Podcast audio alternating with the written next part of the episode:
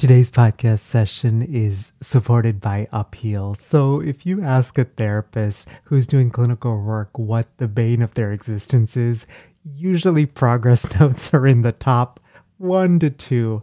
I'm not naming any names, but when I was doing clinical work, I remember I had several colleagues who would get so backed up on clinical notes. So they would end up spending their nights and weekends trying just to catch up honestly, who wants to do that? And this is where Upheal comes in. Upheal is AI powered case notes. Now, I know for many of us, when we hear the word AI, there's like a natural skepticism. And honestly, I had that skepticism as well until I got to meet with the Upheal team and learn about some of the many ways that they are doing this in a way that is HIPAA compliant and also doesn't sell data to anyone and also protects our clients as well. You can learn more about Upheal and the awesome work that they're doing in the world uh, by going to sellingthecouch.com forward slash upheal. And upheal is, is spelled U P and then H E A L, all one word. And at checkout, be sure to enter the promo code COUCH25, C O U C H and the number 25 to get 25% off your Upheal plan for the first two months.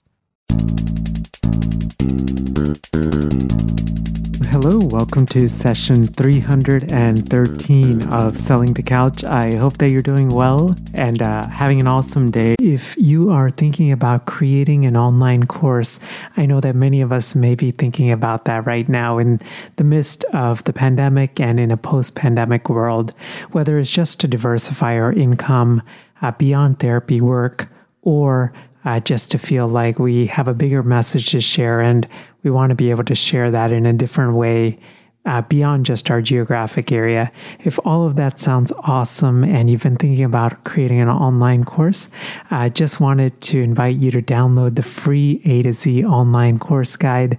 Uh, I launched my first online course back in 2015 to a $297 first sale and through a lot of just hard work and uh, a lot of trust in colleagues to purchase the course. We've now had over 275 of our colleagues purchase the Healthcasters podcasting course, and I've learned a ton about what it takes to launch, grow, and scale a podcasting course and a course in uh, in general. And uh, that guide just has a lot of helpful information to help you get started. We're also launching something called Online Course School. This is a live cohort experience, so meaning that this isn't like a digital course on courses, although eventually it will have that. But this is more of a live experience where we therapists can gather over the course of six to eight weeks. And what I will do is I will teach you everything that I know about how to launch and grow a successful online course. We'll start with your idea and how to validate your online course. We'll then work through what your lessons and modules and all of those different things will look like. We'll actually take time and and actually do exercises to get those down.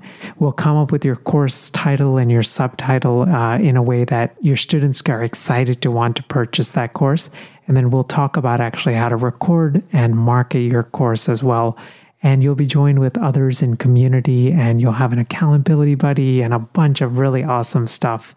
And uh, if any of that sounds awesome, I encourage you to download again the online course guide over at sellingthecouch.com forward slash online course guide. So we'll get right to today's session.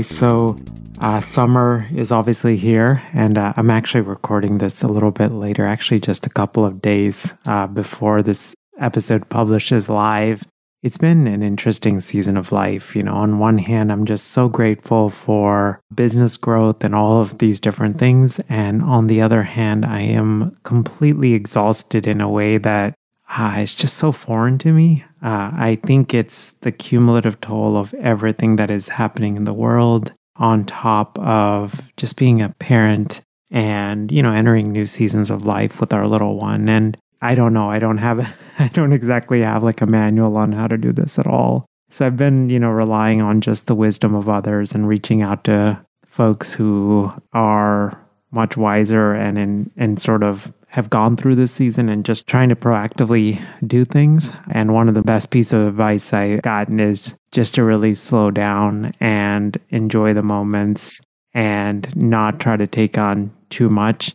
And that is really hard for someone like me who, you know, just for a long time, I don't know if it's just the way I think it's a combo of my trauma and just sort of the immigrant mindset, plus, you know, just getting through undergrad and grad school and uh, getting a PhD, an internship, and a postdoc, and all of these things, right? I'm just so used to constantly going, and I've just been in this season where I'm realizing like there is a, like a lot of wisdom in slowing down and just admitting to myself that like, hey, it's okay to maybe not do things at the pace that you're used to, and that it's okay to slow down Today's podcast is kind of related to that topic, which is it's a solo episode. And uh, it's all about, you know, one of the things that has helped me these past years to build a life around my family and around self care instead of fitting those things around a career has been an online course. And,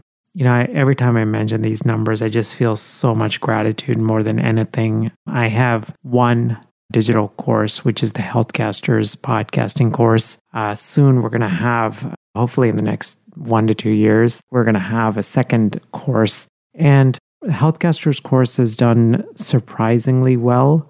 Uh, I remember having so much fear and anxiety about releasing a course and even feeling like I was worthy to teach uh, when there were so many other podcasting experts out there. And uh, the course recently passed the $300,000 uh, revenue mark. And today I actually just wanted to share 10 of the mistakes that I made in creating this course over these past seven years of just learning and tweaking. And the general thing I've kind of noticed is, you know, I'm having to be very kind and patient with myself because I know that when I made some of these decisions in the moment, right? Like I was taking data of that moment and information that was present in that moment, and I made the decision. It seemed like the right one. But then you sort of look back and you're like, oh man, I, I wish, I'm glad I made that decision because like making a decision is better than not making a decision, right? Like being crippled by fear and not making a decision. But it's also that tension of like, oh wow, I wish I had the wisdom of foresight, right? And I guess the the number one thing that I wanted to share is I didn't realize or I didn't connect how my trauma affected my course pricing. You know, I've shared this in previous episodes of the podcast, but you know, I grew up with some fairly significant childhood trauma, and at some point in the future, I'm sure I'll uh, share more on the details of that. But the gist of that is that trauma really affected how I saw myself uh, as a person and as an online creator and as a course creator. And ultimately, it affected how I priced the course. I just felt like, you know, why would someone buy something from me? And even though, like, as a matter of principle, I would never teach something that I haven't actually done and not just done, like, but done really successfully. I know that I've taken other courses that I've paid much more for, and the quality has not been just what I would expect, right? And so I know that when I create something, I put my heart and soul into it. I try to make things really easy to understand and I try to go really above and beyond to over deliver. And there is a excellent uh, article. It's several years old now, but I think the it's well worth reading. It's in Inc. magazine. Uh, you can find it online. The name of the article is The Psychological Price of Entrepreneurship. I feel like every therapist and every online creator should read this post. And it's the unspoken things, right? Like about building a business, uh, especially the toll that it takes on us as founders. And for me, with pricing, what happened is like, despite the success that I had even with the STC podcast, so you know, I launched that Healthcasters course in November of 2015, and I had only launched the STC podcast in March of 2015. And now, granted, I had been working on the podcast for about six months prior to launch. So I had about, about I would say, about a year under my belt of podcasting. And, you know, the STC podcast hit some pretty big milestones early on. Like, you know, it hit this new and noteworthy section of of Apple Podcasts, which was, you know, basically one of the top rated new podcasts that were coming out. And I had this like amazing stuff and that was happening. And I still felt like I didn't deserve it and I didn't deserve that success. And that success was some sort of a fluke. And so what essentially ended up happening is I just undercharged. And I've shared in previous episodes that I struggle with both depression and anxiety, and that I put a lot of systems into place uh, from therapy to brain spotting to you know to daily naps to making sure I get like eight and a half hours of sleep a night to daily exercise and being super mindful of my nutrition and all of that kind of stuff. And I did all those things and they definitely helped. But like I just felt like at the core of it, like price like me undercharging, I didn't quite realize how bad that would affect the anxiety and the depression. It was like I was in this like loop, right, where the anxiety and depression was there and then I would undercharge and it wouldn't hit and then the business wouldn't hit revenue goals and so then it made the anxiety and depression worse. And so if there's like one thing I sort of I wanted to share with you is really like work on your money story and on your money trauma uh, we all have it. And I think, especially as therapists, uh, we've all gotten varying messages around, you know, the nobility of the profession means that, you know, we cannot charge appropriately and all of these kind of messages like that. And so, you know, for me, I think this past, especially this past year and a half, I've done a lot of work. I've done almost like nearly monthly brain spotting sessions. I've done weekly therapy. I've taken multiple courses. And it's been really like eye opening. And I, I feel like I'm still on the journey. I wanted to also just recommend two books or two resources that have just been really helpful. The first one is Rachel Rodgers. Rachel has a great book that it, that is called uh, "We Should All Be Millionaires," and it's specially written for women and BIPOC folks. And it sort of looks at you know the reasons why we all deserve wealth and it was just a super eye opening book for me. I'm sure at some point in the future I'll do some sort of a book review on this. And then the second one is uh, Tiffany McLean's money course. I highly recommend it. I just actually recently purchased it about two, three months ago. I just started working through it, so I haven't had a full chance to go through it, but it is really excellent. It's specifically geared toward therapists and especially geared toward those of us who want to charge well and want to do that inner work. The second sort of mistake that I made with my online course is I gave lifetime access to coaching and community. And looking back, I think the reason I did this is I was so scared that my students would ask for a refund. So it's almost like I threw the kitchen sink at them.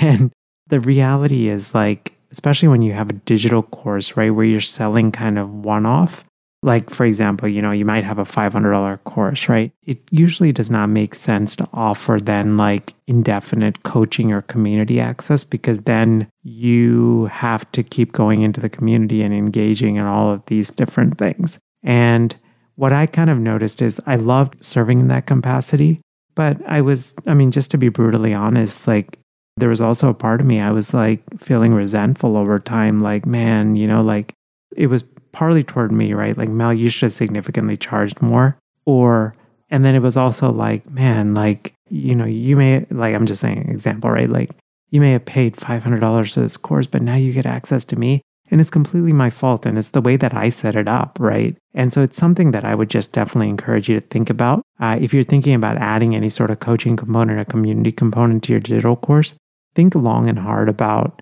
not just that first sale, but the fact that you have to kind of be on the hook for for those uh, sort of things. So you know, I've had in the past years, I've had to have recent, you know, like really hard conversations about this community and this coaching access. And in fact, we're making some pretty big changes with the Healthcasters course. And yeah, it's just it's something just to think about in the you know not just in the short term but in the long term. The third thing is I focus too much on gear versus creating a steady marketing system. You know, for me, I, I feel like I'm not best when it comes to marketing. like I I've never taken a business or marketing class and I just honestly I just believe in trying to be helpful and kind. And so even some of the like the verbiage that's used in the marketing world, some of that stuff is like still over my head a bit. And honestly, like marketing kind of scares me. But, you know, I had a friend told me marketing is ultimately about connection and about authenticity. And that really resonated for me because, you know, I just try to be helpful, right?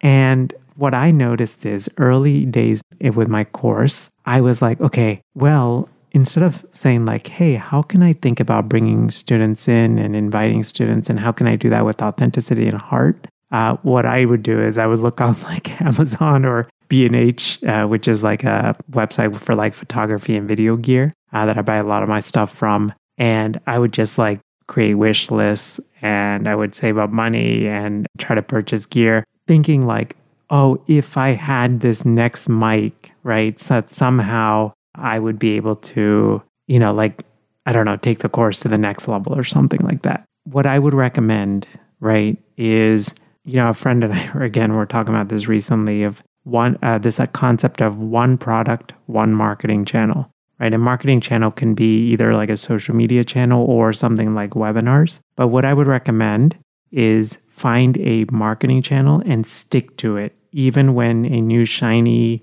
thing comes out, right? Like whether whatever platform it is. Because what I've kind of realized is you have to kind of stick to one marketing channel. And ideally, you want to pick a channel where your audience is hanging out and that you enjoy posting on.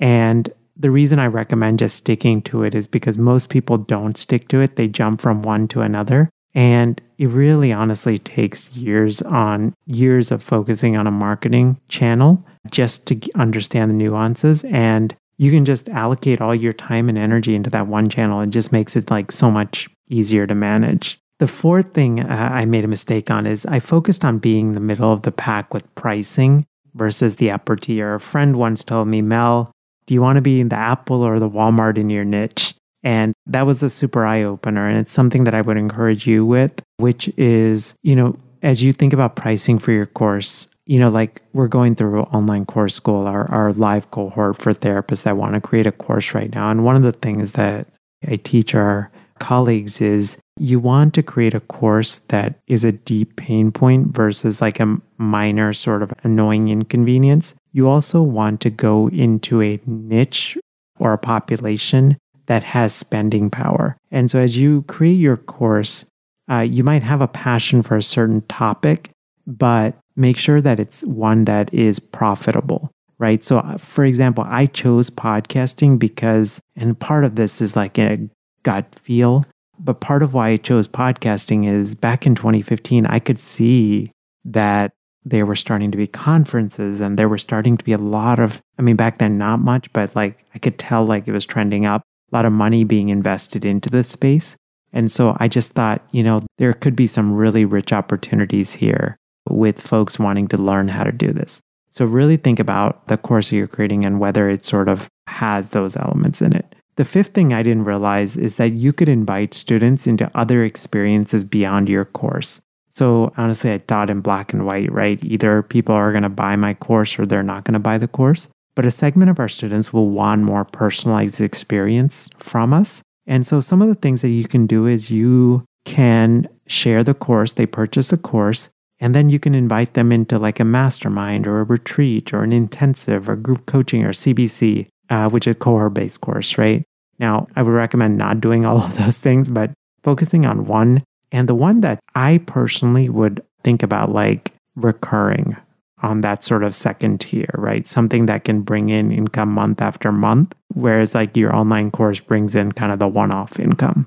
So that way you're you have the one-off and the recurring buckets kind of working in tandem with one another. The sixth mistake that I got I, I made a mistake on was I got stuck looking at my bank account when the sale rolled in. But what I realized is looking at my bank account doesn't exactly drive future sales. Testimonials do. So now we proactively reach out to our students every three to four months just to consider giving a testimonial.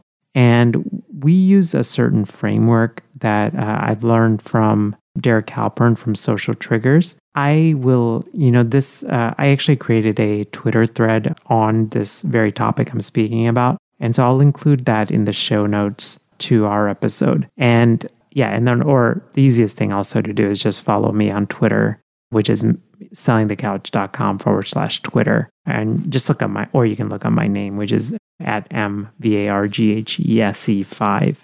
And there's going to be a thread on there. But there's is a really good uh, thread on how to sort of capture powerful testimonials. The seventh mistake that I made is I thought I'd be stuck on one business model. So I initially built what's called a strip mall model, multiple offers that bring in income. But it was becoming this is the thing. This is probably, again, going to be a whole other episode on this. But, you know, when we think about online income, at least for me, what I often thought was you have to have multiple products, right? Like multiple income streams in order to really create a viable and sustainable online business. Now, what I didn't realize is building a strip mall model means that you have to either hire a team or you got to like really spend a lot of time upkeeping some of this stuff, right? Like, so for example, with the online course, the reality is you're going to have to spend at least one to two times a year updating any of the content, right? I mean, I feel like that's like the responsible thing to do, especially if you have a topic where there's a lot of data or information or stuff that's constantly evolving. It's a really good idea to do that, right? And what I didn't realize is like when you have like three or four products, you got to do that three or four times, right? And honestly, like this has become a lot harder since became a dad. And I don't know if it's just I turned 40 and, you know, I just don't have the energy as before. And uh, I'm actually making the shift to what's called a skyscraper model, which is like one scalable offer. And for me, the skyscraper model is going to be our online income mastermind uh, which you can learn more about at sellingthecouch.com forward slash mastermind. And this is a mastermind specifically for therapists that are more seasoned and, and further along in the business journey, but we're interested in moving from the therapist chair to online income, specifically through courses and monetizing our podcast. And I'm shifting to that model because I just realized like I feel a lot more energized when I can spend all of my time and energy into making one product and perfecting it and just doing a really good job with it. So even, you know, we're making some shifts, right? Like any of the current and future courses that we're creating uh, will be housed within the mastermind and the mastermind members will have access to that. That way I don't have to like, you know, have four or five different product funnels because I know myself and I know that I'm going to want to create other courses in the future. And uh, I'm just trying to be like kind to my future self. So, right. The eighth thing I wanted to share. Uh, oh, and then so the gist of that previous point is it's okay to shift as seasons change. You know, you most of us especially that are making the shift from therapy chair income to online income usually start out with the strip mall model. We try multiple products and we figure out the ones that are profitable and the ones that are less profitable. And then we kind of double down on the one that is like the most profitable. And this has been a season of transition for me and me realizing, like, hey, Mel, like you didn't make a mistake in creating a strip mall model. What you actually did was you created that model because you were in a season of life where you didn't have a kiddo, you had much less responsibilities, all of those different things. And uh, you created that model. Uh, you got a lot of really great information, and now you're making a shift to account for a new season of life. It's just been really helpful for me. And if you're listening, and I hope that specific part is helpful for you. And then the eighth, uh, I've got three more. So, eighth one is I thought having a mentor, having a similar course meant that I couldn't create one.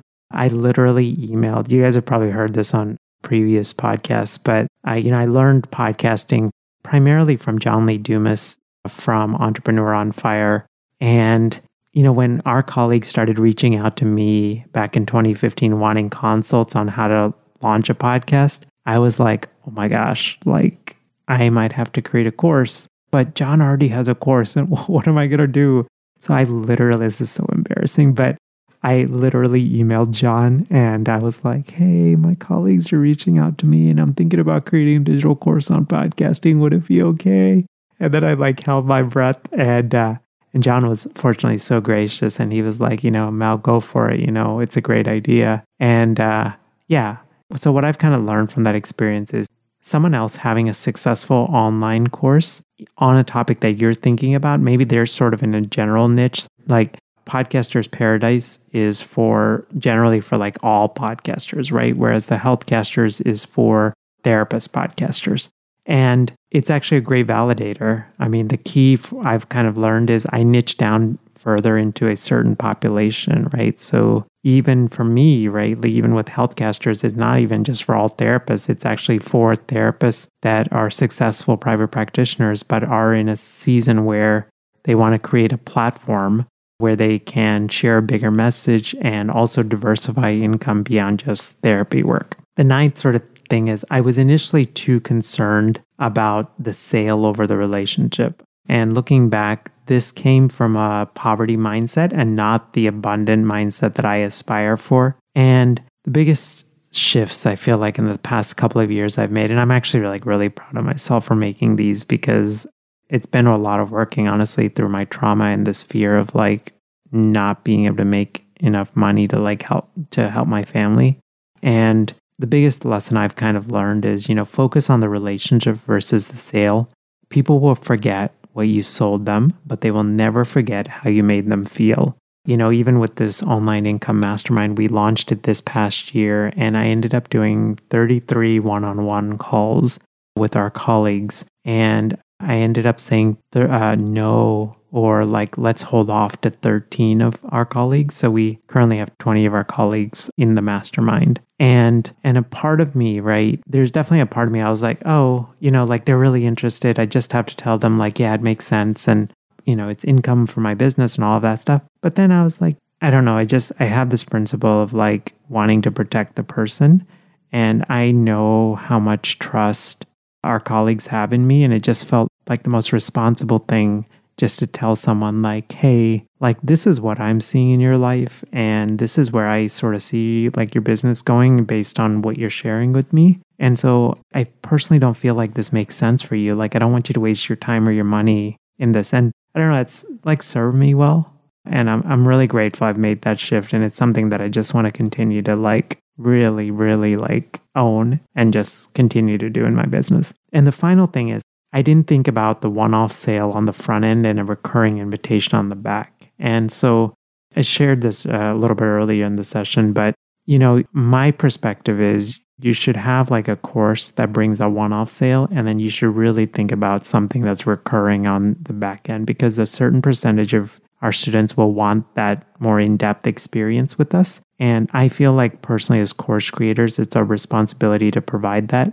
Now, assuming that you're in a season of life, that makes sense and all of those things. Like you should not do, you know, multiple kind of things if you're just like life is just too crazy or it doesn't energize you. So I hope you found this podcast super helpful. And especially if you are thinking about creating an online course, I hope this just gives you some new, mainly things to avoid and, uh, and, uh, make, and to avoid the mistakes that I made.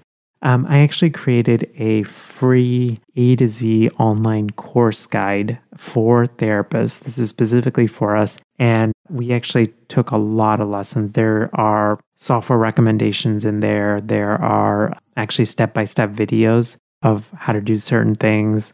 And we even have a little section that's like the 10 most common questions that therapists struggle with. We actually got asked our community, the STC community, and I answered those questions and kind of put them all into Loom videos. All of that is in the guide. It's absolutely free to download.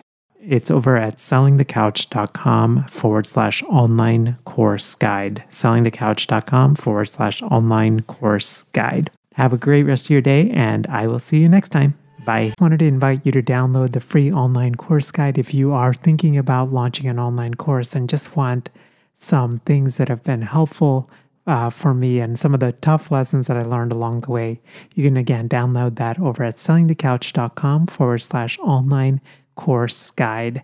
And as I mentioned right at the beginning, we're actually starting a live cohort called Online Course School. This is a great opportunity to join with other therapists to validate and launch and record your online course. The best way to find out about this and to keep updated when the core launches is to download again the online course guide over at sellingthecouch.com forward slash online course guide. Thanks for listening to the Selling the Couch podcast. For more great content and to stay up to date, visit www.sellingthecouch.com.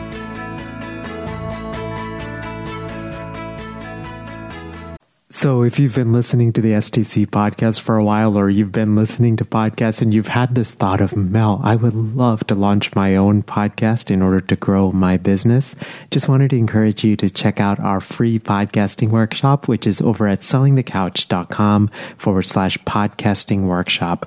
You can basically sign up at a day and a time that works for you.